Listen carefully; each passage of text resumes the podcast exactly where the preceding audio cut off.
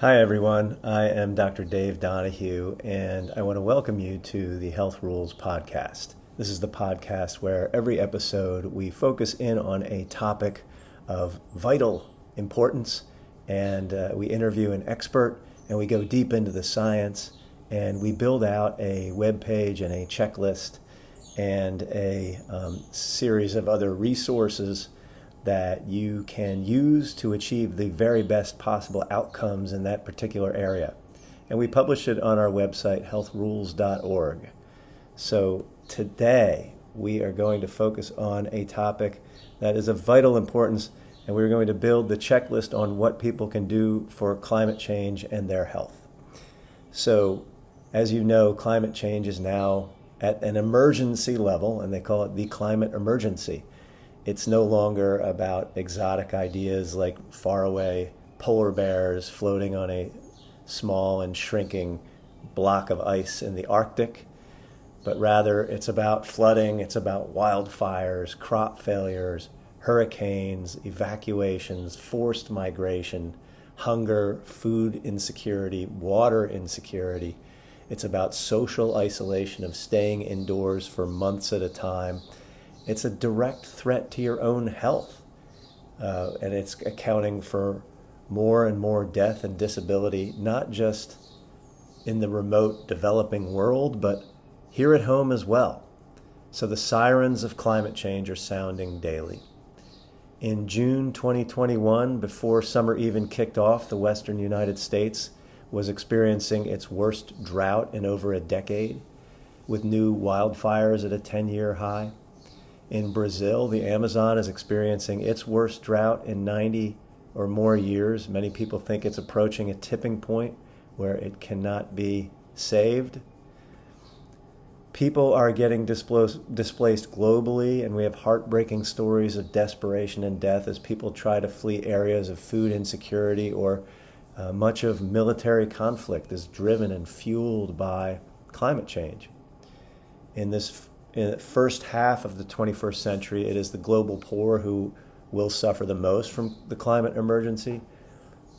Eh, but as we progress and enter into the second half, uh, it will affect the affluent, and there will be no guarantee of security no matter where you live. Who is most affected by climate emergency here at home? Well, it's it's the most vulnerable people in our communities. It's the children, it's the babies, pregnant women, the elderly, and of course the poor, undocumented immigrants.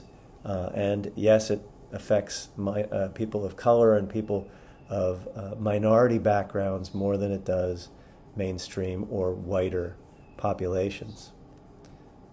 So, with that, it is my pleasure to introduce this week a expert on this topic of what we can do about climate change to save our own health, but also to uh, do our part to to try to prevent the, you know this this ongoing and developing disaster. And the expert that we're bringing in this episode is Dr. Poonam Maru. And she, Dr. Maru is someone who I know uh, and, and, a very close and dear friend, and uh, an admired colleague who has uh, really made a name for herself in this space of uh, climate health. Um, she's given um, some really good talks. She's been very influential in her health system, and she's got a lot of very, very good ideas. So I hope that you uh, enjoy this discussion as much as I did, and I hope that uh, you find some nuggets, some ideas, some things that you can change in your own life to not only achieve greater health, but also to achieve a smaller uh, footprint and a lighter tread on this, this delicate planet of ours. So, with that, here is Dr. Poonam Maru. So, Dr. Poonam Maru, welcome to the Health Rules Podcast. Great. I'm excited to be here, Dave. I am so excited to have you. My gosh, we go way back, don't we? Yes, we do. I met you and Debbie um, as a second year internal medicine resident. Gosh, about a decade ago now. yes, and you have gone on to much bigger and better things, and we're so impressed. Uh, I'm so excited to spend this time. Thank you for carving out some time out of your incredibly busy schedule. No, honestly, and thank you so much for having me here. This is a really exciting opportunity. I think both of our interests are aligned, so it's great to chat with you about this. We share a lot of common interests. So, if you could introduce yourself. Okay, um, so I'm Poonam Maru. Um, I am an board certified internal medicine physician um, here in the DC metro area. I went to uh, college at Barnard College of Columbia University, majoring in economics, um, and then medical school in Southern California. And I met Dave while I was at residency at Christiana Care in Delaware and worked there for a few years before starting my role here. And part of my role is seeing patients um, in the ambulatory setting. And part of my role is also um, providing graduate medical education to internal medicine residents as well, which is very exciting. And, and so where is here? Here is in the DMV. Um, so I work right now at Permanente Medicine. Okay, Permanente Medicine. Mm-hmm. You're in the Washington, D.C. metro area, right? Right. Awesome. Um, so tell us, uh, I mean, you, you, you kind of glossed over some of the really cool stuff you're up to, but um, could, could, you, could you go in a little more depth about some of the exciting things? Absolutely. So um, I am part of um, a new internal medicine residency program that started in July 2020. Um, we have six residents and are growing every year for the three-year training program. And um, part of my role as core faculty is also as a resident clinic director in their ambulatory setting. So just like you did, just like I did during our residencies, um, we see our own panel of patients. And, um, you know, I have the privilege of kind of teaching them ambulatory uh, general internal medicine. Um, and part of my role also is to kind of explore some of my passions or scholarly activity. And that's kind of where you and I intersect um, because climate change and its impact on health is something that's very important to me and very interesting to me. So I'm hoping to um, you know, incorporate that into my practice and my scholarly activity for the residency program. And you've been accruing a lot of uh, knowledge and wisdom in this space. And uh, I can vouch that you, you give a really mean uh, PowerPoint presentation about all the implications of climate change for health. Um, maybe just a flavor for some of the stuff you've been up to there. Sure. Um, so I was, you know, fortunate enough to give um, a presentation about two years ago, pre-COVID, um, to our physician group, and you know, a lot of traction, um, interest in climate change um, have been expressed by our physicians. So we've had an opportunity to get involved by getting um, some a Green Teams initiative going to try to kind of make our our physicians, you know, help our physicians be green, help our office space be green. And I hope that we can talk a little bit more today about how patients can, um, you know, can do their part for climate change. Okay, that that is uh, that sounds like a great topic. Well, before we jump to that topic, um, how can people follow you or um, stay abreast of your uh, awesome activities? So, um, unlike most millennials, I'm not currently on social media, but um, you can definitely send me a message on LinkedIn. Um, and for physicians, I'm on Doximity as well. So, that those would be two places to reach out to me. Um, yeah. Nice. Well, you are the smart one, staying away from uh, social media. Well, great. Well, let's jump to it. So, what is the checklist that we're going to build today? So I um, had an opportunity to see the, the previous checklist that you had um, that was more geared towards physicians. And I think um, you both did a really great job with that. So I thought that I would play, play off of that a little bit and we can do a checklist on what patients can do um, for climate change and their health. Okay, because uh, what one thing we're coming to realize is that climate change and health are quite linked, aren't they? Yeah, absolutely. You know, um, just going back to my love and kind of how it started, how um, how, how I became interested in climate change. Um, you know, I remember when I first learned about fossil fuels. I think I was in third grade here, and um, the image that kind of comes to mind, you know, back when I was that little was I think on National Geographic, there was on the cover, um, there was like a lonely polar bear. And, you know, he was on a piece of ice and it was drifting in the Arctic Ocean. And, you know, that was it. And as someone who, you know, practices the Jain philosophy um, of nonviolence, I was only beginning to understand at that time animal rights but it's still, you know, I remember thinking, well, that's not really fair what we're doing to the, the animals and the polar bears, but the problem just felt so far away. Um, and then as I continued to learn more about it, you know, I wanted to take some action. So in sixth grade, I remember joining the ecology club in middle school. And, you know, there we advocated for recycling and, um, you know, celebrated Earth Day together, those kinds of activities. But again, it just, the problem just continued to feel so different. Um, you know, and so distant to people as I discussed it with, you know, my fellow students at that time um, and teachers. And then over the years, I feel like the story has really changed. So, you know, it's no longer about that polar bear floating on, on, on that piece of ice. It's, you know, the patient on the stretcher being evacuated from the hospital in Santa Clara, California, you know, with large engulfing flames visible in the background. It's, um, the thousands of people around the Superdome after Katrina.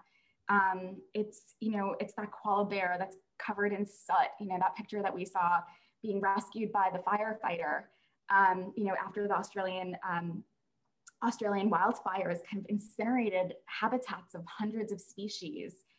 It's, you know, it's the little boy, I think his name was Alan Kurdi, um, the little Syrian, you know, three-year-old boy that was washed up on, on the shores of the Turkey beach it's it's it's really hitting home now and i think you know the time for action is now and i think this conversation that we're having is so important because it's not it's not about that polar bear anymore mm. well said um, i could not agree more it is and and if uh, if the the news of the day is not putting that exclamation point at the end of the words climate emergency or climate crisis. Um, you know, I don't know what is, but it, it's uh, we have really truly seen climate change unfolding. It's we don't we no longer talk about this as something in the future, but rather this is something very much here and now, and it's already beginning to unfold, right? Yeah, ex- exactly right. And you know, the topic today is just so important because it affects all of us. It affects our health um, and the health of the environment are so intertwined now that, like you said, we can't talk about one without really talking about the other. Um, you know, just just examples that I gave um, because of these kind of tumultuous events. You know, these people are getting displaced. Um, there's financial insecurity as a result. Um, social support networks break down. Transportation can break down you know so access to basic things whether it's food water um, you know um, basic services human health all of those are going to be compromised and are compromised so it's especially important um, for those reasons Yep. And most heartbreaking of all is, you know, just like we're seeing right now with, you know, that we saw with Katrina, for example, you know, these kinds of events are going to affect the people that are most vulnerable. So that's children and babies, it's you know pregnant women. It's the elderly. It's undocumented immigrants. It's minorities you know um, you and i before we were just talking about redlining right? Um, and certain occupations like laborers and farmers um, they're they're affected the most and I, I you know i have patients that i see um, in my own panel that you know I, I know are affected by climate change and their disease is part you know is, is due to climate change so it's pretty remarkable the things that we see now, um, you know, that just were so distant in the past, but now are our reality. Oh, it is heart heartbreaking. Um, Absolutely. Well, hopefully we'll get a chance to talk a little bit more about some of those examples of what you're seeing in the clinic. But why don't we jump into uh, the, the steps that we can follow? What, what is step one on the checklist on what patients can do for climate change? Sure. So um, the first and foremost thing is just learning the facts. I think that that's incredibly important. And with some with a topic like climate change, there's so many different you know facts happening and so many different parts of our world that are affected. So a couple of things that we can do to kind of better equip ourselves to be able to take action is understand what what parts there are. So one is just you know educating yourself, whether it's podcasts and documentaries, um, reading books, um, you know, reading the newspaper, whatever form. Um, you know, Inconvenient Truth by Al Gore, that was you know 10, 10 years ago, 20 years ago, 15 years ago. Um, Our Planet, Food Inc. Um, you know, a lot of those, the plastic ocean, a lot of those are just examples of things that we can do. Um, we can watch and educate ourselves about the different topics, whether it's animal rights or um, or you know or food food insecurity um, plastic the plastic revolution all of those mm. And incorporated in that um, some things if you're if you're a numbers person um, i really liked the whole activity of calculating your carbon footprint so there are free um, calculators available i think the nature conservancy has one um, and possibly your own kind of uh, energy provider might be able to provide you with one as well. And it's just a great way to understand the impact of our daily life and our daily activities.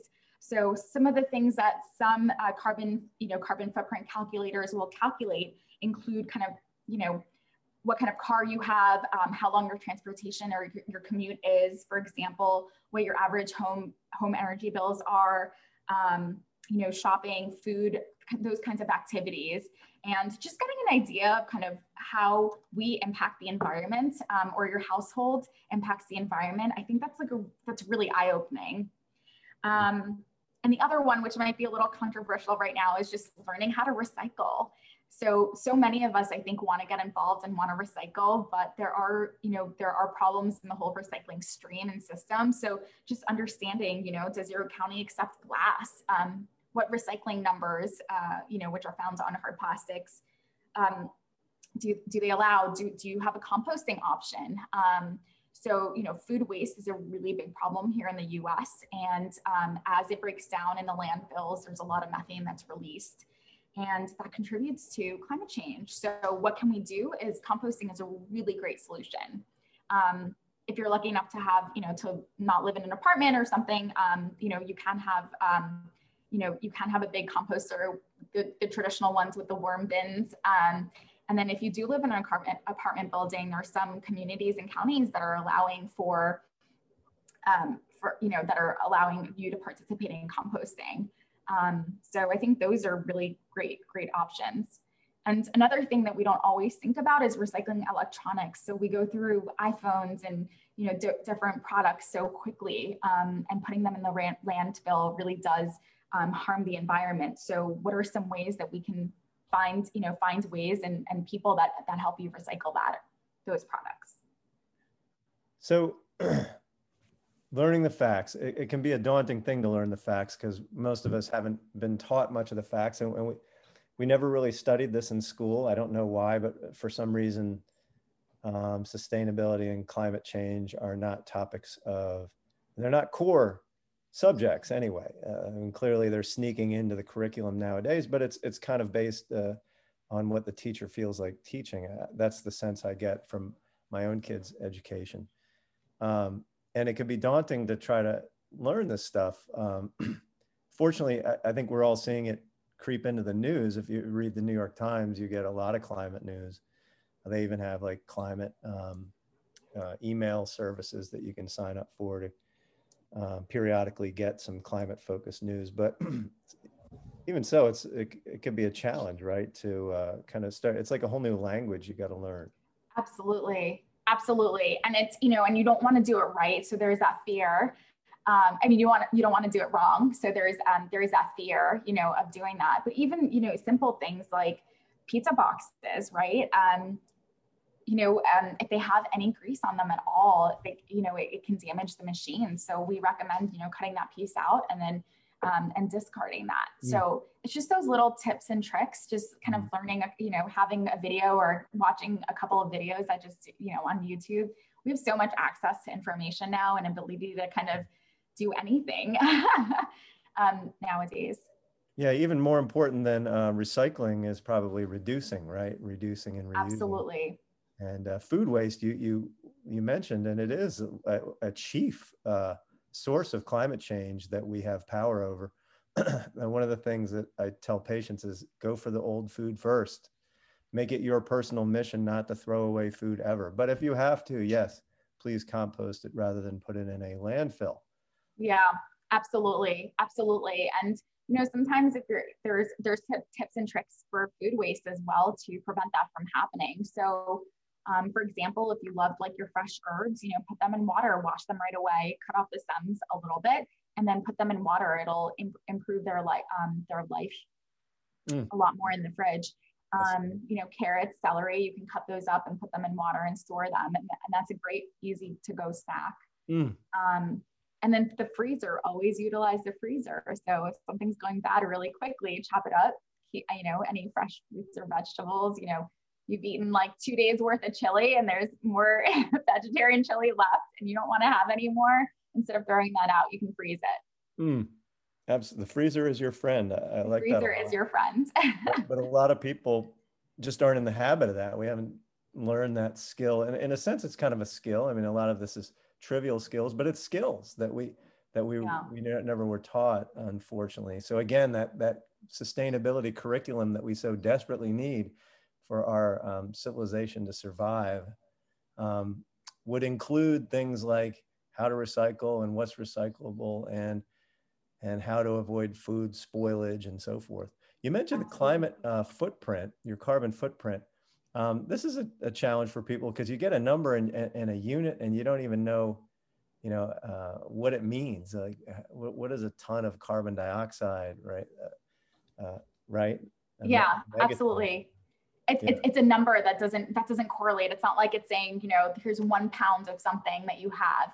Um, so a lot of these climate calculators actually are um, kind of interpreting that for you. So um, one thing even that I do in my talks is I'll explain like how much there is, uh, how much like carbon carbon output or carbon um, there is you know made from something and then mm-hmm. i'll translate it to you know blank loads of laundry or you know mm-hmm. this many dishwashers or it's you know this many cars driving this many miles and so a lot of the calculators are doing that they're interpreting it in different ways mm-hmm. um, to help you understand kind of what kind of impact that is you know the classic one that i think you and i probably know of is like a quarter pound burger and you know how much water it takes to actually um, produce that. So those kinds of um, you know analogies are really helpful, I think, to understand um, the bigger picture. And what is that number? Do you know the number? Oh my goodness, isn't it like, gosh, I'm trying to think of how many. Um, hold on, I, I have that down somewhere. 600. um, but it's pretty, it's pretty remarkable. Um, it's right. It's enough water to feed. Hold on oh no, this is this is uh, the livestock livestock production uses 75%. Oh yeah, so a single quarter pound burger takes 425 gallons of water to produce. Okay, and that's, and that's multiple months. That's yeah, and so that's enough water to feed 1,700 thirsty people. Yeah. Um, so calculating your carbon footprint, and and so some of the high, just so people know, um, like what are the things that impact your carbon footprint the most or will we get that to that in the rest of this checklist? Um, no we i think we're going to talk about something else but um, so some of the basic things i would say is you know food um, food related waste so waste that we talked about but also food production so what you're actually consuming. Um, so that's where you know you and i have talked about plant forward um, or plant-based diets are incredibly um, helpful to the environment because so much ground and so much land is used to help um, with to help with agriculture um, and uh, and raising livestock. That as a result, you know, that is one of the most um, the most like methane intensive um, activities that we do here in the U.S. And so, just reducing your your meat intake, your dairy intake is going to make an incredible dent um, in your daily life um, and towards your carbon footprint. So that would be, I think, a really big one. Um, and then some other opportunities that we might, you know, talk about, I guess, in number number two, which is um, implementing change, I guess, on my checklist, would be um, would be kind of switching to a cleaner power, um, cleaner energy power. A lot of uh, different utilities are offering that and it's as simple as you know sending them an email or calling and switching over. Literally nothing else you know needs to be done and that can be done in rental units. It can also be done in um, at your homes. Mm. so something you know cleaner power includes renewables wind solar um, and you know it's kind of a win-win. It's not going to make that much of a difference in your um, you know in your bill from month to month but it's going to have a huge impact on your health and environmental health. Okay i love that one. Um, yeah and, and, and it goes state by state which states uh, permit that but uh, my state permits it and uh, it's dead as you said it's dead easy. We just set up for wind years ago yeah. decades ago and and eh, you know you don't notice anything it doesn't really affect the cost mm-hmm. but you're sourcing your electricity from wind instead of a regional coal burning or yeah. natural gas burning and i love that my bill at the end of you know at the end of every month it says you've saved blah blah blah and that's the equivalent of you know this this and this and so it's just it's nice to see your impact every you know every month and um, mm-hmm. i think it's really empowering it's empowering and it's so easy it's so it should, easy. It should be the default thing, right? I mean, we're already cost parity, uh, roughly, for solar generated and wind generated power versus coal and natural gas, right?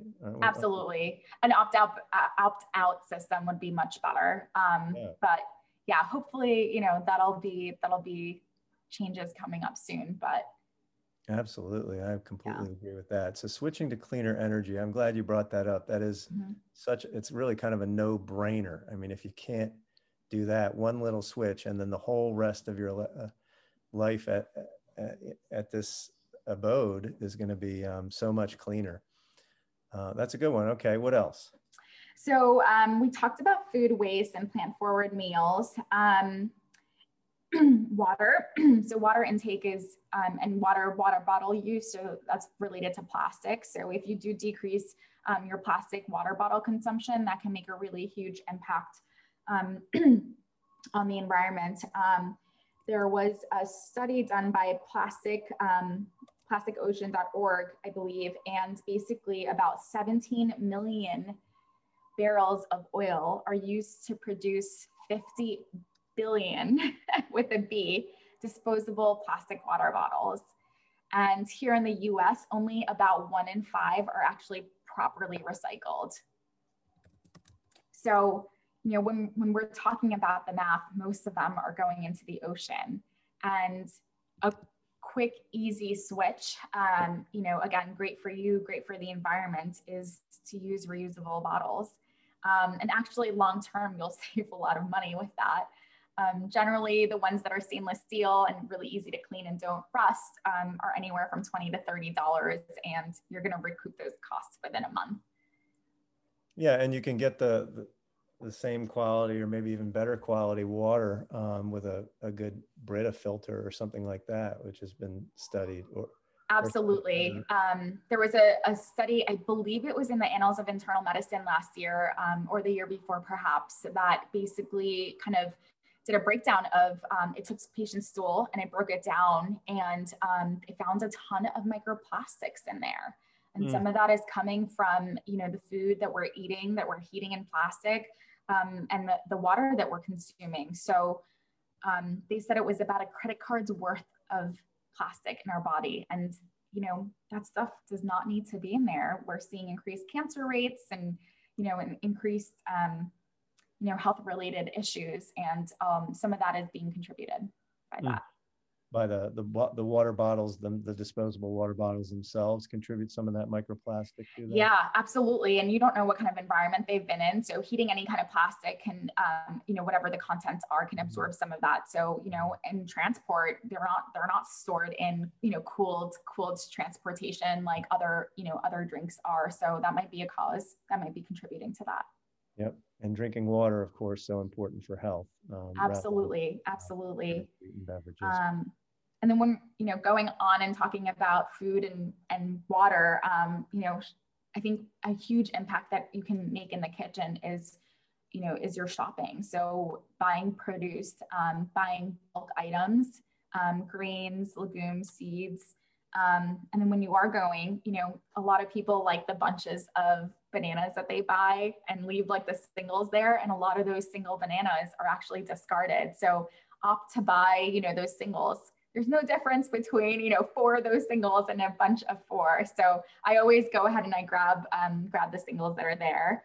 Um, I always kind of make an make an active decision to buy loose carrots rather than the ones in the plastic bags, for example and I always carry around a bunch of bags with me. So, you know, the loose, the loose mushrooms and you know, that you can kind of put in your own bag or put in a compostable bag that they offer rather than um, buying, th- buying ones that are already in that styrofoam, which is really hard to degrade. It takes years um, for that to degrade. Less so those packaging. are some of my, yeah. And then shopping locally. So local, local farmers market or local um, co-ops are really important um, to help support those smaller smaller, um, you know, mom and pop places, but also, you know, seasonally also, it's better for your health if you eat those, um, you know, and, and consume the, the foods that are grown locally and in season. Awesome. Yeah. Okay. That's good. There's a lot of changes that you can implement. these are exciting things. These are these are things that make you feel good, right? Absolutely. And it really, you know, they're they're I try to think of, you know, things that are kind of really tangible and really easy. Like you can wake up tomorrow and, you know, make some of those changes. Mm. Okay, so I, I have um, learn the facts number one. I put calculate your footprint number two as maybe a separate exercise. Sure. Uh, switch to cleaner energy, a no-brainer. F- uh, food waste is that that was an item, and and deserves special call out. If you go to drawdown.org, food waste is uh, like arguably the number one contributor uh, to climate change in terms of the behaviors that we uh, exhibit. And then uh, number five was reduce uh, plastic water bottle consumption. Yeah. yeah. That's always again like a really go-to. And some other like tricks, you know, let's say you're it's time to buy a new appliance, you know, um, if you're able to afford one, get one that's energy efficient, that's eco-friendly. Um, usually those work a lot better on lower energy. Um, and then something simple, um, you know, keeping your tire pressures at goal. Um, so, you know, a difference of two psi in your in your tire pressures in all four tires will lead to a one to two percent decrease in the fuel efficiency of your car. So, you know, if you are driving driving your car, make sure that it's more fuel efficient. So, um, you know, just keep an eye on your tires. okay. But when you mention cars, um, the probably bigger thing is don't own a car in the first place if you can live in a place where you don't need, need a car or if you don't need that extra car. Absolutely. And then secondly, it, so again, it's reduce, reuse. Uh, but secondly would be probably an electric car, right? I mean, yeah, a lot greener. And luckily, I think it is the time and the era of the electric car. So that's really exciting. Um, a lot of companies are getting on board, um, which is really nice to see that, you know, people have different options coming up and, um, you know, to see private companies kind of leaning in towards this new mandate um, that's exciting. yeah. I think you know a couple of a couple of the companies have said by 2030, by 2035, by 2040 they're going to be electric vehicles only. So yeah, it's a little frustrating to still see. You know, it's 2021. Carbon, we're, we're halfway to doubling the CO2 in the atmosphere, and people are still buying smoking cars. You know. Yeah. The, the uh, internal combustion engines and you really would think we, we would have hopefully reached a point by now where we could to- totally turn our back. I get it that they're still a little cheaper than electric, but that's changing quickly. And uh, the argument can be made that although it might look cheaper right now, the long certainly the long-term total cost when you when you take into account all the, the carbon pollution that you're putting out is is much higher. But even not taking that into account, um, you're going to be stuck with this car for 10, 20 years um, that uh, has a, a, declining resale value because um, we are going to be switching wholesale away from burning these fossil fuels and these gas this whole concept of a gas station i think. What do you think? Yeah. Yeah no definitely. And then you know in california they have the hydrogen fuel which is very interesting as well. Um, i do agree with you. I think you know I, I don't think that they're low enough right now to to um, to be accessible to everyone that needs a car. So I'm hoping though that with the influx of um, new markets and as supply increases, um, you know, and as demand is there, um, the cost will go down. I'm remaining hopeful. I thought it would take years before, you know, before people were doing that. But I think, you know, I'm seeing so many, at least here in the DMV, um, the DC, Maryland, Virginia area, we're seeing a lot more electric vehicles, a lot more charging stations. Um, and, you know, I, I think it's, it's mm-hmm. going to happen. I think it's going to be a lot more in the, the coasts um, and bigger cities. And I think eventually it'll kind of, you know, it'll be everywhere, but I think it's going to be hard in rural areas also, but. When we're talking about local transportation, I mean, clearly using the public transit is going to be the lower carbon footprint uh, option. Walking and biking would be best if, when and if it could be done safely, right? Absolutely, absolutely. And we're seeing more and more bike lanes. Uh, Delaware has an incredible number of bike lanes per capita. Um, you know, DC here has has more and more growing uh, growing number of bike lanes. And yeah, bigger cities have the luxury of um, public transportation. So to utilize them to, I think it's going to be really important to make sure that our infrastructure is, you know, is updated um, to make that more efficient as well throughout the country.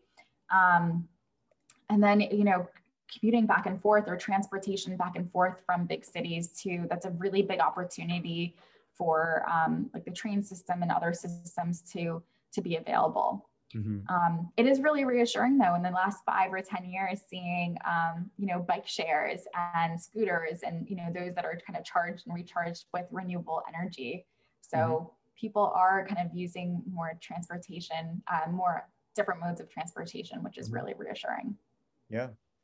So part of part of that, making our our communities more bike safe uh, and bike friendly, um, uh, and and that involves a little bit of per, perhaps political activism to get that the zoning changed and so forth. Absolutely, which is one of my points. You're jumping the gun. um, that's great. No, so you know, um, do you know in medical school we kind of you know we learned like see one, do one, teach one. Yeah. So, um, you know, C1 is kind of just like learning how to how to do it, um, and we talked a little bit about that. But you know, there's there's one called like you know like like do one, so you're you're implementing the change, and then teach one, which is sharing the facts that you've learned. So um, I really think it's important for patients to kind of learn as as they're learning all of this stuff to incorporate it and then to share with others. So some really great opportunities to bring it to your community, to talk about it at church you know, your workplace, um, family, your school teacher, um, uh, daycares, um, you know, all of those places around your community are going to be great ways for you to bring local action, local change, and um, and to teach your community. So, some examples or thoughts that I had, you know, help your office reduce their paper waste. Um, you know, remove the plastic mugs and the plastic um, utensils and replace them with reusable ones um, and implement a recycling recycling program for your electronics or your ink cartridges so that things are safely disposed. Um, you know, write or call local restaurants. You know, um, are they recycling? Are they providing plant-based food options? And you know, and as you know, sometimes restaurants don't know their community as well, especially if they're new. So it's a great time for us to, um, you know, for you as a patron to kind of give them some input as well. Um, and then for parents, I think encouraging their daycare or their school system to have, you know, provide more plant forward meals for the kids would be a really great way to teach the kids um, and as, as well as provide them with healthy meals. Hmm. yeah, I think uh, the food that you serve someone is basically teaching them a lesson. So when when our schools continue to serve carbon intensive uh, animal-based products and dairy products and uh, meats and and so forth, processed foods, um, we are teaching people the skill of eating carbon-intensive, unhealthy foods. So we we, we really should uh, take that opportunity in schools to teach people how to live and and and eat in a sustainable way, right? Yeah, you're absolutely right and you know the, the the fats and you know just the impact on the kids health at that time we're seeing extraordinarily large number of um, you know, obese children in pediatrics. And then, you know, they come to us as as adults and you know we see complications of that. So whether it's diabetes or hypertension. So a lot of that can be just preventable rather than treating it you know after the fact. So it'd be great it'd be great to kind of change uh, change that you know from from its foundation or from the get-go. Amen so is that is education one one of the changing our education system is that sort of one of your items or i would i would love that I think you spoke about that, um, you know, early on is why are we not talking about or, or teaching or having part of the curriculum, you know, in school, talking about climate change, talking about sustainability, talking about how to, you know, how to live in this environment. Um, a lot of those practical skills that you're talking about, mm-hmm. that would be pretty powerful, especially, you know, kids are so especially at a young age are so you know they're just little sponges. They will they will mm-hmm. take up and do whatever you teach them. So it's such a great opportunity to expose them to you know more of the world. Yeah some of these you teach someone some a little bit of sustainability skills and they carry it their whole lives. So it's just reduces impact not just one day but like day after day after day absolutely.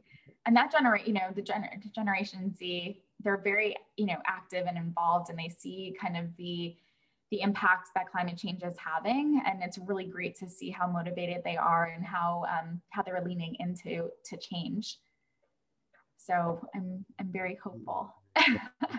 They say what was it? Max planck said that science progresses one funeral at a time in other words you really have to clear out the old generation to have some new ideas come in and, and uh, it's gratifying to see both uh, the millennials, your generation, as well as Gen Z, um, getting it finally. you know, not not sticking their head in the sand uh, with regard to this this major problem of climate change. Absolutely, absolutely.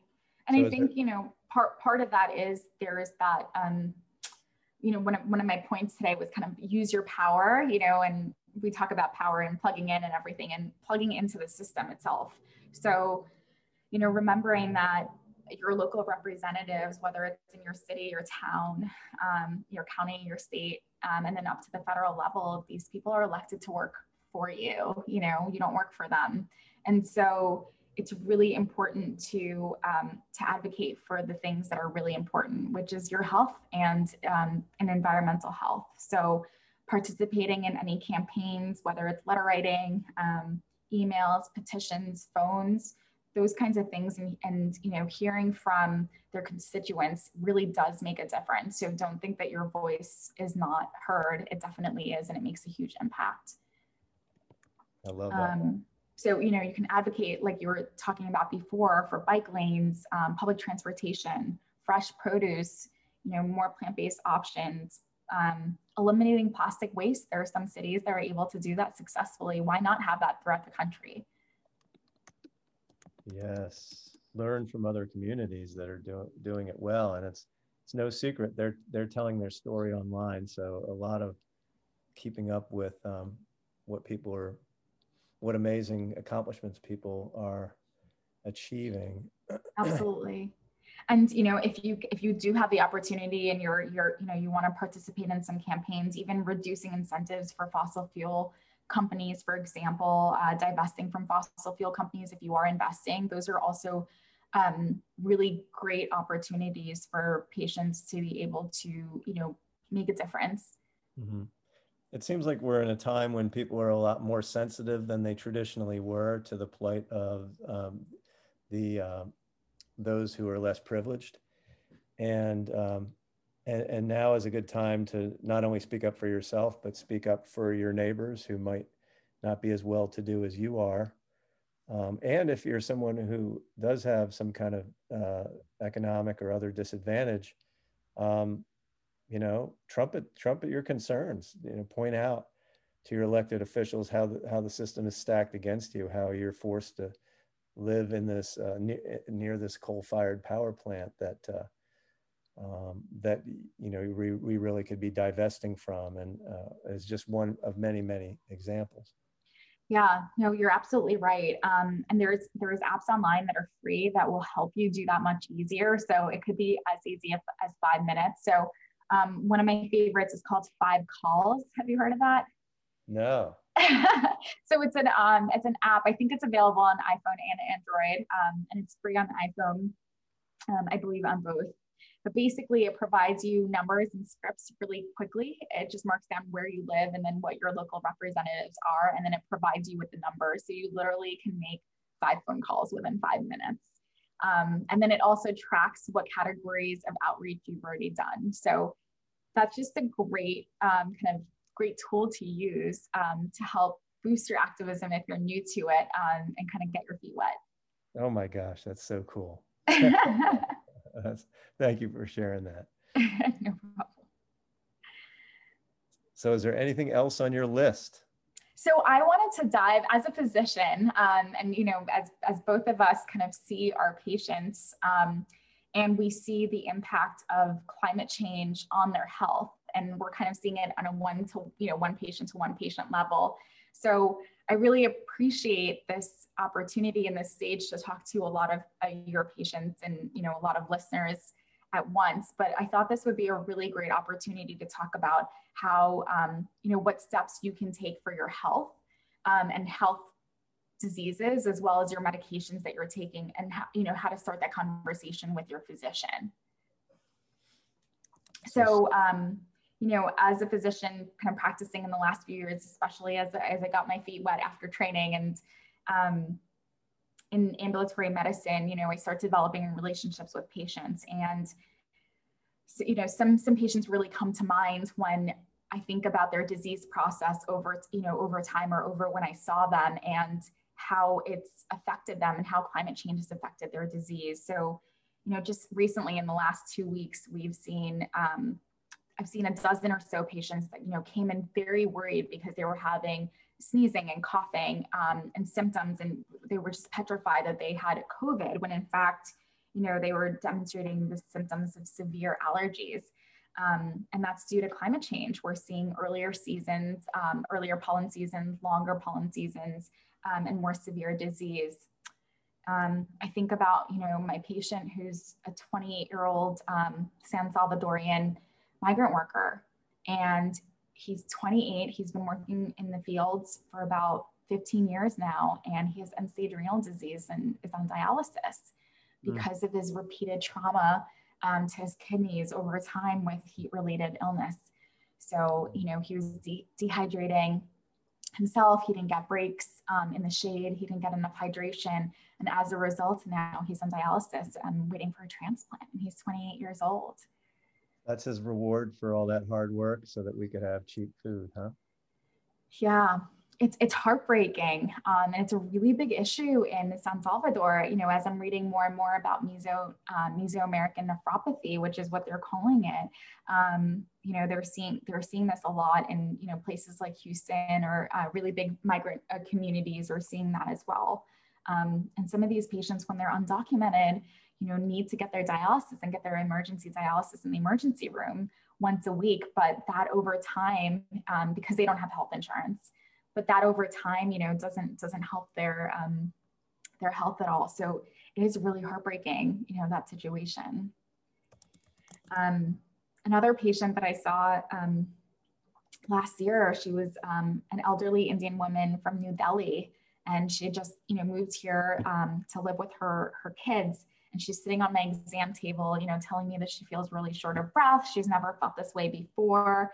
And, you know, she's sitting in her beautiful Indian sari. And as I'm listening to her lungs, she's, you know, has wheezing. And she's never had asthma as a child. Um, and, you know, now she has, you know, obstructive lung disease from all of the pollution that she was exposed to for years living in Delhi.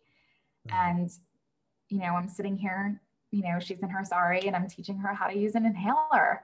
Mm. And so all of these, you know, all of these kind of examples, these micro examples of, of climate change are just really, you know, they're really powerful as you sit back. And so, you know, I would tell our patients, you know, make sure you know your health conditions and how they relate to climate change. I think that's really important.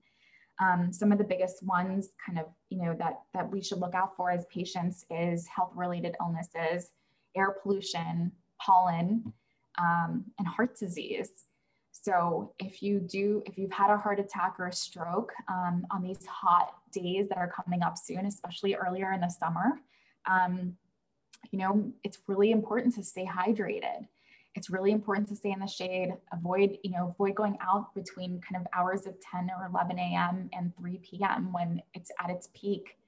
Um, let your doctor know what kind of occupation you have, because that can make an impact on what kind of, um, you know, what kind of medications we might we should be able to we should provide you to avoid any complications of that. Um, and you know cool often so if you are feeling symptoms of heat related illness for example you know you're feeling dizzy or confused or thirsty get in the shade you know put some water on yourself or drench make your you know your t-shirt wet um, and try to seek help as quickly as possible. Um, yeah so those are some of the things. Uh, some other you know other than heart disease lung disease is really important. So if you're a smoker and you have um, you know copd or emphysema if you have asthma, you're, you know, it's really important to know what your high pollen days are when you're going outside or if the, if the weather is going to be very humid for you, if it's going to be too cold for you, um, and what those kinds of health related, um, heat related illness is going to do to your, to your lungs. So that's really important as well to make sure that you're optimized um, in your, in your lung care.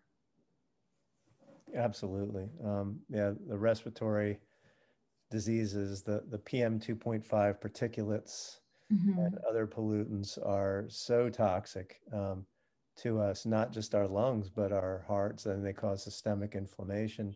They increase stroke rates, they increase heart attacks. Um, it's just uh, bad news all around. One of the tragedies you spoke of uh, disparities is that uh, people who um, are, are of lower socioeconomic status are exposed to disproportionately more of this air pollution than um, Absolutely. than the the wealthy. Absolutely, yeah. yeah. That wealthy can escape from that area as well a lot mm-hmm. easier um, than than people with um, you know different social determinants of health and um, you know a lot of the the factories or you know um, the output that was sent into the water system or you know the pollutants um, you know like coal, coal uh, trains and those kinds of things were built you know historically were built around around these communities. And so they, we do see a lot more um, a lot more effect of that right. and that's you know and that's that's devastating because it's harder to treat and it's harder to, for them to get access to to care sometimes um, and harder to get treatment for it you know successfully. Yeah. Yeah think of uh you know somebody living uh, out in the exurbs driving their sport utility vehicle into the city to work and driving home they're exporting their um, their pollution to uh, more disadvantaged uh, people absolutely absolutely. Um, that's tragic the, the story about your uh, your patient from delhi. Um, she probably uh, didn't deserve all that yeah. lung damage that she incurred. Um, and it's uh, it's sad when it when it has to happen. Um, hopefully we can uh, avoid delhi's level of pollution uh, throughout the world including in delhi. Um, yeah. okay is there anything else on your list and I was just going to go into medications, some medications that can um, kind of, you know, talk to your physician about whether medications could affect your health with extreme, um, extreme temperatures. We talked about one which is called diuretics or water pill. Um, if you are on one of those, you're more easily, you're, you know, part of the way that it works is, is um, you urinate out a lot more water. So if you are, you know, traveling outside on a hot day or working outside um, as um, for your job, it's gonna, you know, it's gonna take more hydration to protect your kidneys. So that's really important. Um, some other medications, like medication stimulants, like for ADHD, can increase your body temperature. So if you're outside on a hot day, um, and you're taking one of those medications, just be really careful. You know, sometimes uh, your temperature can rise even more and you can have a harder time cooling off. What, what, what are some examples of that? What um, so Ritalin and amphetamines. Oh, okay. Can do that. Mm-hmm. ADHD medicines. Yeah. Um, and then anticholinergics, laxatives. So if you're taking, you know, laxatives, uh, it tends to kind of dehydrate you. So you can be a little bit more prone to dehydration or heat related illnesses. Um, beta blockers, NSAIDs, anti-inflammatories like Motrin, ibuprofen have to be really careful because if you're not drinking enough water, and then on top of that, you're taking a medication that can harm your kidneys, that could do kind of double damage. Ah, this is a great point. So be especially these drug drugs can always always carry some risk of kidney damage and other absolutely, especially in the heat. Um, that that's a that's a good one. So the non-steroidal anti-inflammatory drugs and blood pressure drugs in general. Absolutely. So even beta blockers can decrease, right? So beta blockers, like if you're on a metoprolol, any of the olols. So if you're on a atenolol, metoprolol, um, you know, part of the vasodilation, and it can decrease your ability to kind of, um, you know, bounce back from heat, heat related. So we want to make sure. I actually have a really interesting story about um, a medication induced heat stroke that I had mm. that I hmm. wanted to share with you. Yeah. So um, I have a patient, he's in his mid 50s uh, with diabetes and metabolic syndrome. So he's, um, you know, overweight, uh, obese, and has high blood pressure, um, has diabetes, and he's a mail carrier.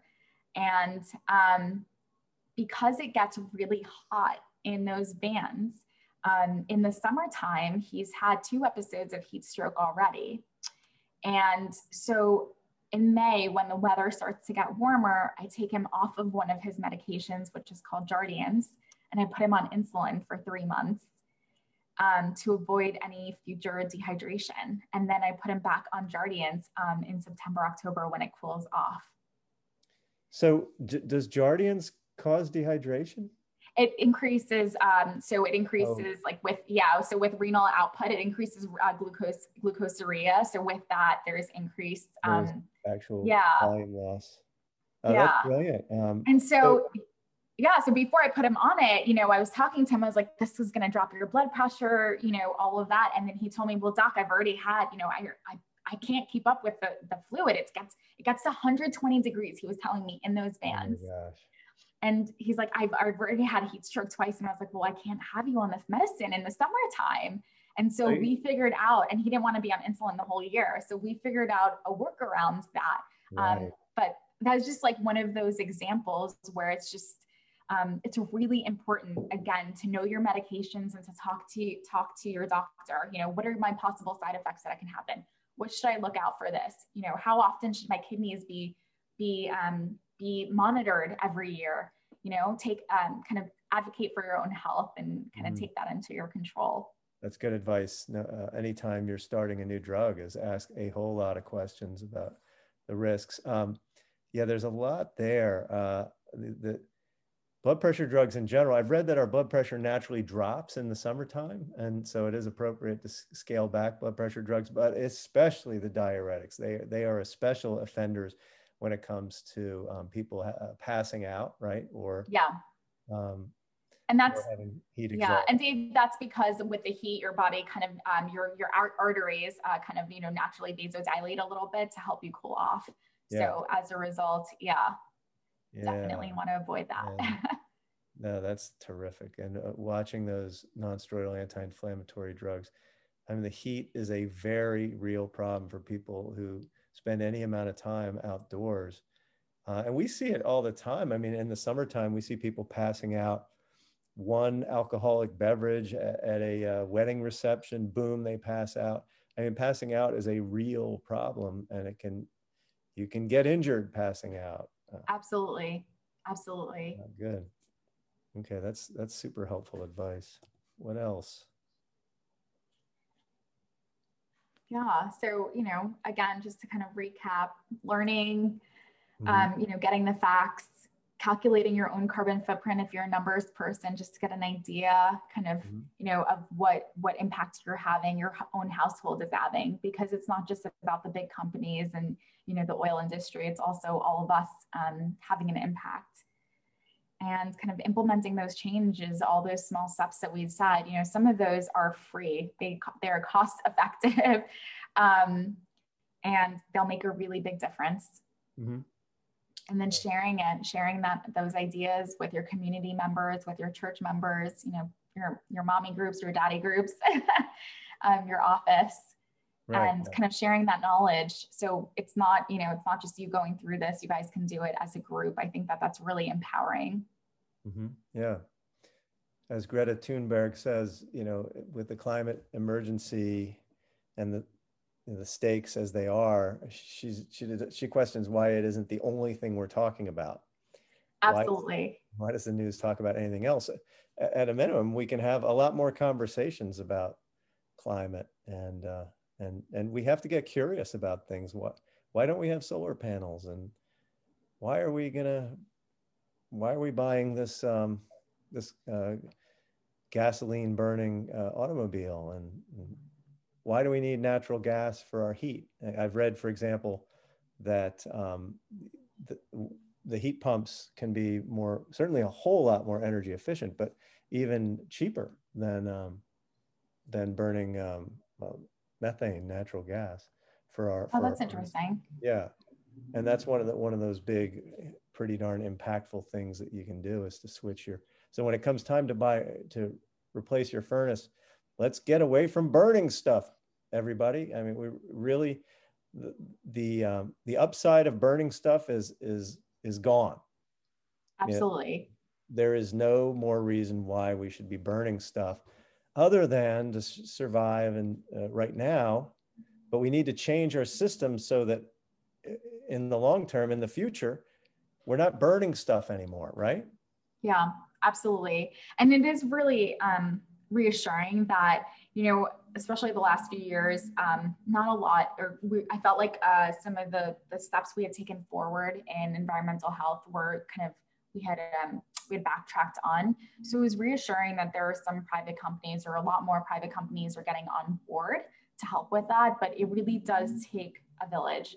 So it's not going to be enough for all of the private companies around the country to be environmentally, you know, environmentally sound in the next 10 or 15 years. Households have to do it and then we have to pass legislation. It really needs to be a three-pronged approach. Everyone needs to be all in on this. Mm-hmm. We need to be smart about it, right? We can't just do lip service and and make mm-hmm. little changes, right? Yeah. And you're right. I mean, the time is now. If not now, then when? Um, we're seeing this already. It's again, it's no longer an issue of over there or really far away from us. It's in our mm-hmm. backyard. It's in our homes now. And it's such a win-win to address it because you potentially address uh, the, the, the health disparities, economic disparities, as well as um, our our individual health and uh, you know also biodiversity. You know when you when you get away from eating as much meat um, that we, we reduce the economic drivers to burning the Amazon rainforest and um, wiping Absolutely. out species. Uh, so there's it's such a win-win-win when we when we start to learn how to tread more lightly on this planet. Yeah, absolutely. And I gave um, I gave the example of um, you know Alan Kurdi and you know the the little boy. I mean that I cannot take that that picture out of you know out of my memory um, you know just seeing his lifeless body on the beach there. And you know some of you might be asking kind of how is that related to climate change? So um, in syria syria is just one example of many. Um, you know sudan's another example where because of the drought and because of climate change the, um, you know there was there was famine and then there was economic instability. And as a result there was a, a, a political uprise and so you saw these mm-hmm. people, you know, that couldn't live safely in their country anymore. And they went to seek help, you know, in, in Southern Europe and at Turkey shores. So, you know, it's it's all related. It's mm-hmm. all related. You're absolutely right. Yep. Um, so let me ask you this last question. Um, if the world were to read your checklist and, and start to implement it whenever we needed to, what would be the impact? That's a great question. um, you know, as we're talking about patients' health, and um, you know, I would say that that would be one of the biggest impacts is to your own health um, and to the to environmental health. And again, just both of them are are related to each other. So every you know every car that we put out there that that's you know running on diesel every plastic bottle we throw away without recycling properly is impacting your health directly mm-hmm. so if we take the steps we know that we're going to be breathing a better future in 20 30 years um, we're going to be eating a healthier future um, we're going to be, you know, living living a better future, mm-hmm. not just for us, but all the other species that that habitate, um, you know, Earth. Yeah, we got to learn to be a better uh, ancestor. Yeah, I think there's a new documentary called 2040 that talks about like if things went right, what it would look like. Um, I think that's what it's called. Um, and you know that would i haven't seen it yet but um you know I, I i can just imagine you know just having having more greenery everywhere having you know having less famine having less um you know civil wars having um, more economic stability um, improving infrastructure by improving transportation you know and um, kind of help raising everyone up um, you know not just you know not just making the rich wealthier um, but raising all of our community up that's mm-hmm. that's what i would see if we did improve climate change and that's just such a you know such a great great dream and i hope that we can make that a reality. Me too. I certainly certainly agree. Well i have to thank you dr poonam maru this is a this has been a great um, lesson for me and hopefully help for our listeners as well. That, that um, this is a really solid list, uh, and I think that if everybody were to start living in this way, um, the benefits are really profound for for the planet and and for yourself and your loved ones. I mean, the list goes on and on. So it's just it's a huge win win win win when we when we switch to healthier healthier eating, healthier living. Um, so thank you for for all that you're doing um, to help get this message out there. I, I, really salute you for being at the forefront of this. I, I really feel like medicine of the future is going to be um, very much practiced in this way with a lot more of the advocacy and a lot more of the attention to sustainability than we do now. So thank you so much for um, for for doing what you're what you're doing and spreading the word and speaking as you did. And i hope you get more opportunities to speak because i did have the opportunity of, of watching your lecture and it was it was fascinating and and and and really inspiring. So please keep it up thank you those are like extremely kind words and uh, you know as as a resident you were very inspirational to me so i think so much of what I do is because I learned that that was possible to incorporate that into my practice. So thank you for all the inspiration. Oh my gosh, you're too kind. well, what a pleasure it was. I wish you all the best. Take thank care. You. All right, bye. Bye.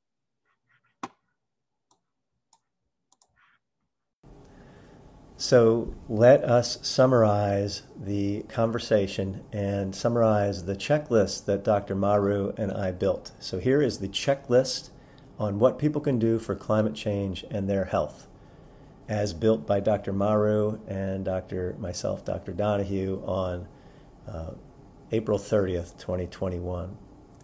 Number one, avoid being outside during peak heat times, especially between 10 a.m. and 3 p.m. Be mindful, number two is be mindful of air quality, especially if you are prone to breathing diseases like uh, allergies, asthma, COPD, so those lung diseases. Airnow.gov can tell you when it's safe to go outside. Plan your outdoor time for when the air is more breathable. When you need to be outside, number three, stay hydrated and get some electrolytes. Symptoms that you may be dehydrated include if you're feeling thirsty, if you have a mild headache, if you have some dizziness, lightheadedness, uh, if you have an increase in your heart rate. So for those who have to work outdoors, um, this damage uh, over time can affect the kidneys. So there's a condition called it's been called Mesoamerican nephropathy. It's so common that we have uh, workers from Latin America who are working out in the heat and are getting kidney damage from the dehydration and all the stress that that puts on our kidneys. Number four, Beware of certain medicines, because certain medicines can make you more vulnerable to the effects of climate change. For example, blood pressure medicines pose a very significant risk. As the weather warms, we actually need less blood pressure medicine. And it can be appropriate to kind of titrate down some of those medicines as you enter into the warmer months. In particular, thiazide diuretics like hydrochlorothiazide can dehydrate you.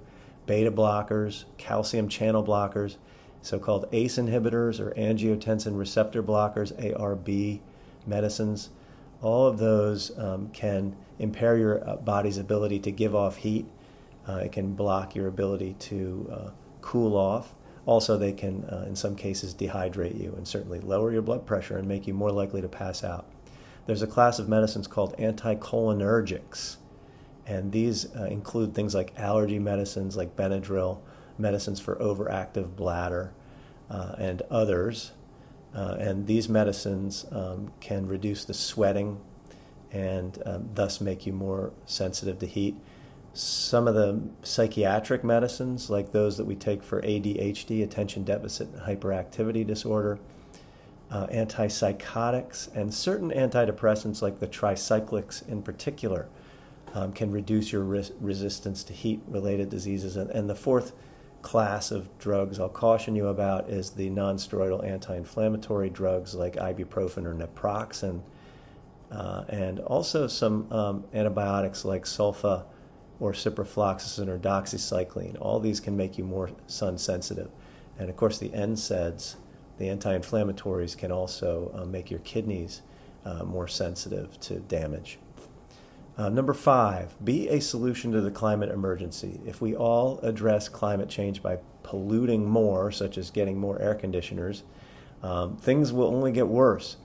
So we need to start by learning the facts. Educate yourself regularly by reading climate news, which is becoming more and more common in our regular news sources like our newspapers, like the New York Times, for example. Um, but uh, there's also uh, documentaries like An Inconvenient Truth or the Our Planet series on television, Plastic Ocean, Food Inc., and many more.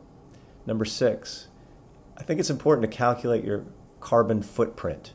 So here is where you go and you enter some information about yourself. It asks you a series of questions, and, and at the end, you uh, it, it, calculates how much of an impact you are having. Because many of us aren't aware of because it's free to dump your carbon pollution into the atmosphere uh, unfortunately. So we, we don't feel any cost pressure from harming the environment. Um, so it's really the onus is on us to go and figure it out for ourselves and kind of track ourselves. Some of the things that we do carry a very big footprint we recommend you switch to the cleaner energy um, contact your utility. Uh, you can switch over to solar powered wind. Um, you can switch to uh, so- solar powered generated electricity or wind powered generated electricity. Uh, most states now permit you to source your electricity from other sources, and it turns out that it is um, cost um, neutral or even can be beneficial. It's getting getting much more um, close in cost relative to the dirty pollution uh, versions of electricity generation. Uh, number eight, reduce your footprint um, by actually consuming less. So, this is one thing we talk more about than we actually do. Consuming less means actually buying less stuff and reusing things. Recycling is part of that as well, but probably not as, not as powerful as reducing the stuff that we're buying. Number nine, food waste is a leading contributor to climate change. Uh, it, according to the World Resources Institute, about a third of food produced for human consumption is lost or wasted. So, what can we do? Well, at the grocery store, um, you can buy the, the single bananas or the food that looks like it's, it's going to get passed over. Um, in your fridge, you can reach for the food that's going to expire the soonest. Uh, that's what I always do, and we try not to ever throw any food out. Obviously, don't buy any more than you need. Another important thing is the nature of the food. The animal-based animal-based foods have a much bigger climate impact than plant-based foods, uh, simply because of the inefficiencies of, of raising animals for slaughter. Um, so uh, those those whole plant foods, which are also so much healthier for our bodies, also happen to be the same foods that are healthier for the planet. Number 10, reduce plastic water bottle consumption. Uh, something like 17 million barrels of oil are used to produce 50 billion plastic water bottles every year. It's something humanity survived without for many centuries before the wonderful invention of the plastic water bottle. I encourage you to use re- reusable containers, uh, and that goes for all things. I mean, single use plastic in general is the enemy here. Number 11, clean your local transportation. Walk and bike more. So, this is a big win win for your health as well because you're moving your body, you're getting exercise. If you can live in a place where you don't even need a car, this is a very big uh, impact. If you can reduce your need for actually having a car, so using public transportation. Um, if you need a car, get go electric. You know, every time you we, we buy another internal combustion engine, we're locking in a lot of emissions, a lot of extra emissions for the life, the whole life of that car 20, 30 years, whatever it might be. Share your green skills with others.